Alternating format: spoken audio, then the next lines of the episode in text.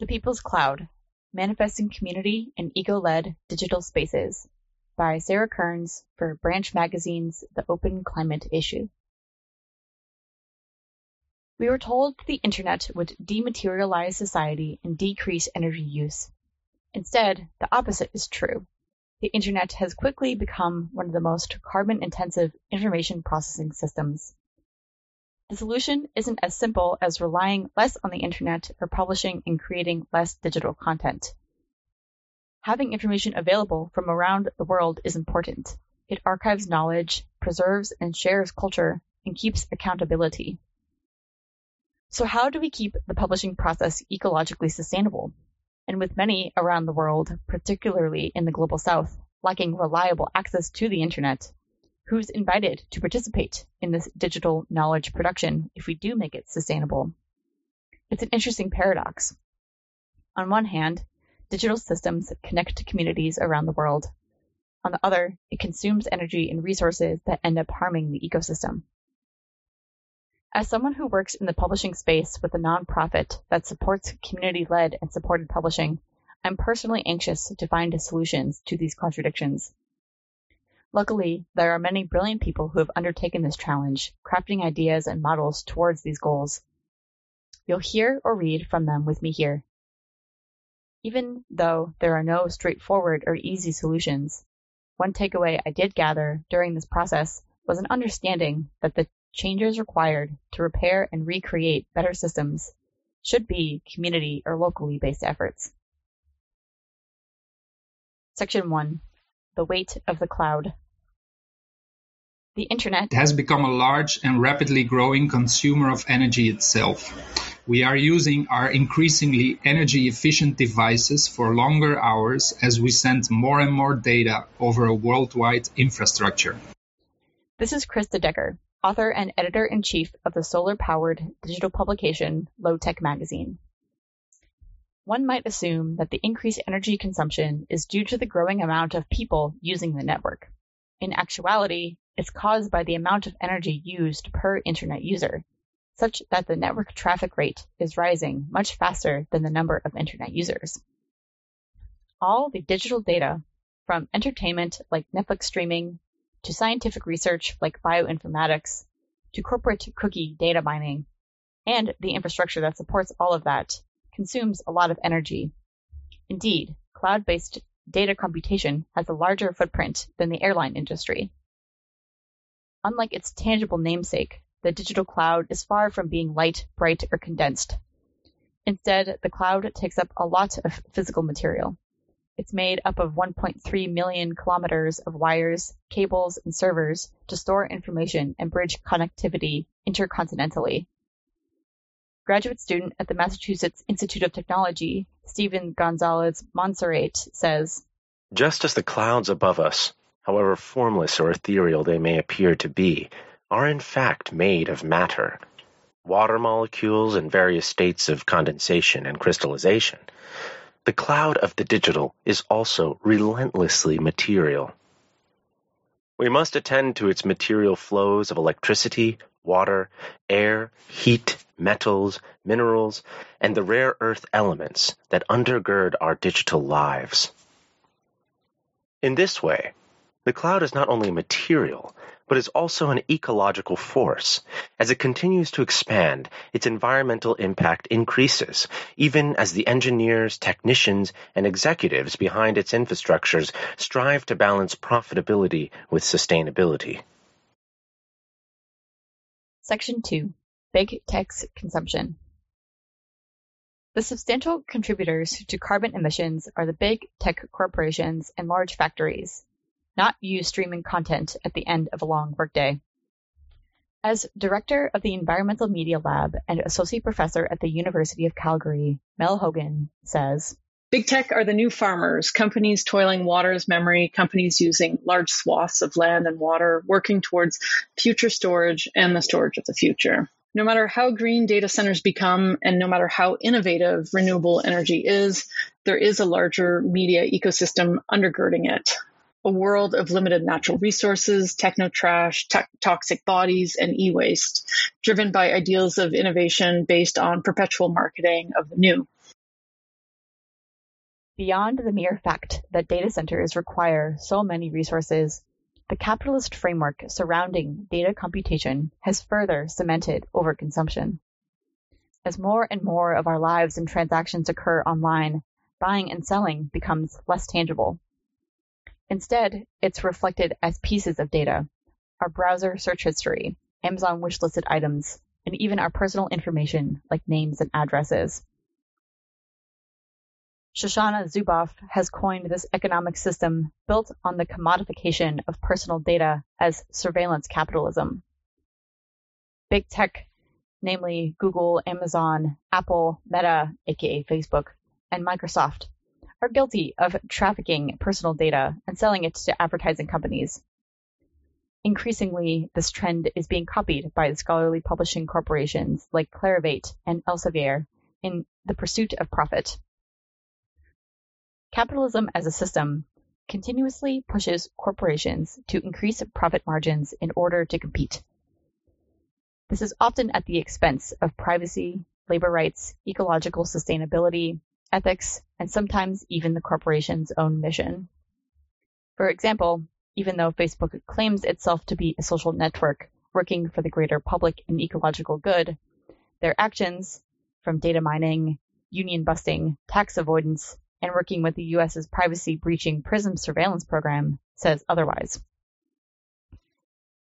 Writer and graduate student at the University of Delaware, Ingrid Burrington, says that framing the platform policy discussion around the means of production also helps establish reasonable expectations. While it would be nice if Facebook, as a social infrastructure provider, had the vague sense of civic purpose that a term like social infrastructure implies, time and again, we've seen that the company will not implement anything that serves the public but undermines Facebook's profits. The problem is that much capital is in the hands of few private individuals even though internet users are the source of the data that corporations compute, we really are not the owners of it once it's online. Moreover, at each layer supporting the data, the software, the computer servers, and the undersea cables that connect everything together are rarely owned or controlled by the users. These systems and the infrastructures will produce without our public interests in mind.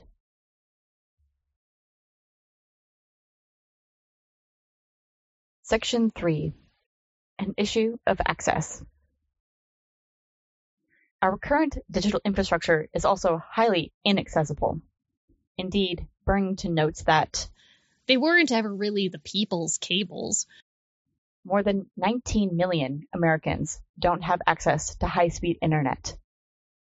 As an aside, this number is controversial since the metrics by which the FCC measures internet access result in gross underestimations.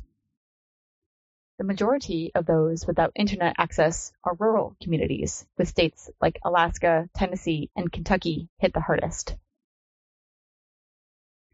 This trend continues across the globe. Though 63% of the global population have internet access, this is concentrated in the rich colonizing nations of the global north. Poorer and/or colonized nations like Pakistan, Ethiopia, Somalia, and North Korea have more than half of their population lacking access. Why does this happen? Rural places are geographically remote, so laying cable is physically difficult and expensive. Private corporations have no profit motives to increase the connectivity there. It has historically and commonly been the role of the state to provide for this public good. For example, in the past, the United States government incentivized phone and electric lines to rural areas, and these projects were often at odds with for-profit corporations. When the internet is increasingly used for access to social services, political participation, healthcare, news, paying bills, job applications, and other fundamental rights, the lack of a stable internet access is a form of systemic marginalization. Section 4 Local Solutions to Global Problems. If you lower the energy used to run a website, then how you produce the energy becomes of secondary importance. Tackling both issues of website weight and energy source, Lowtech Magazine reduced their design and hosting capabilities to be able to run off of only solar energy. Even though solar is a renewable energy source, it is still material because it relies on physical panels, and thus solar power production consumes energy at the outset. De Decker describes The solar panel, the battery, and the solar charge controller are equally essential parts of the installation as the server itself. Consequently, energy used for the mining of the resources and the manufacture of these components, what they call what scientists call the embodied energy, must also be taken into account. To find the optimal balance, we have run and keep running our system with different combinations of solar panels and batteries. Uptime and embodied energy are also determined by the local weather conditions, so the results we present here are only valid for our location. That's the balcony of my home near Barcelona in Spain. This means that De Decker tinkered and engineered the components, the battery, the controller, etc., to work best and most optimized to his particular location, circumstances, and needs. Perhaps if every website took these considerations into account, they would be more conscious of the ecosystem and natural cycles beyond the digital world they create. Certainly, using solar power has its limitations. De Decker readily admits that solar and wind power are not always available, which means that an internet running on renewable power sources would require infrastructure for energy storage and or transmission that is also dependent on fossil fuels for its manufacture and replacement. Powering websites with renewable energy is not a bad idea. However, the trend towards growing energy use must also be addressed. Beyond the particular limitations of solar, Low-Tech Magazine, being self-powered, speaks to their awareness of the local ecosystems and climate as part of their publishing efforts. Even though they are technically constrained by resources, relying on sunny days to be online and having a fairly low budget to create and sustain their power sources, Low-Tech Magazine is still a successful publication with engaged readers from around the world. It is because of their innovations and the founder working with the environment and communities rather than against them that they are a notable publisher, in addition to their prose and reporting. This case study is compelling because it highlights the impact that a single publication and their small team can have on the slow changes towards making digital publication a better and cleaner space. It is inspiring to have these examples to take charge and control of the small influences we have in order to make the world a better place. However, thinking about our own impact on the ecosystem, Gonzalez Monserrate says, Listeners might start to question the environmental impact of their Netflix binges or doom scrolling sessions, turning to applications like Website Carbon or Neutral to quantify their individual carbon footprints and modify their behaviors accordingly. Yet such individualized responses would not be enough to mitigate the crisis. Individuals' digital absence would likely not exert enough market influence to stop or even slow the expansion of the cloud, with its servers and redundant chains of idling equipment designed to make the digital available anytime, anywhere. Here, he is making the important point that significant change is not going to happen without the systemic and institutional revisions on how energy is extracted and produced to create digital and social infrastructures.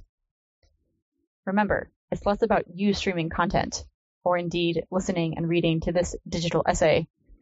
It's big data and tech corporations that contribute the most to unsustainable consumption of resources and energy.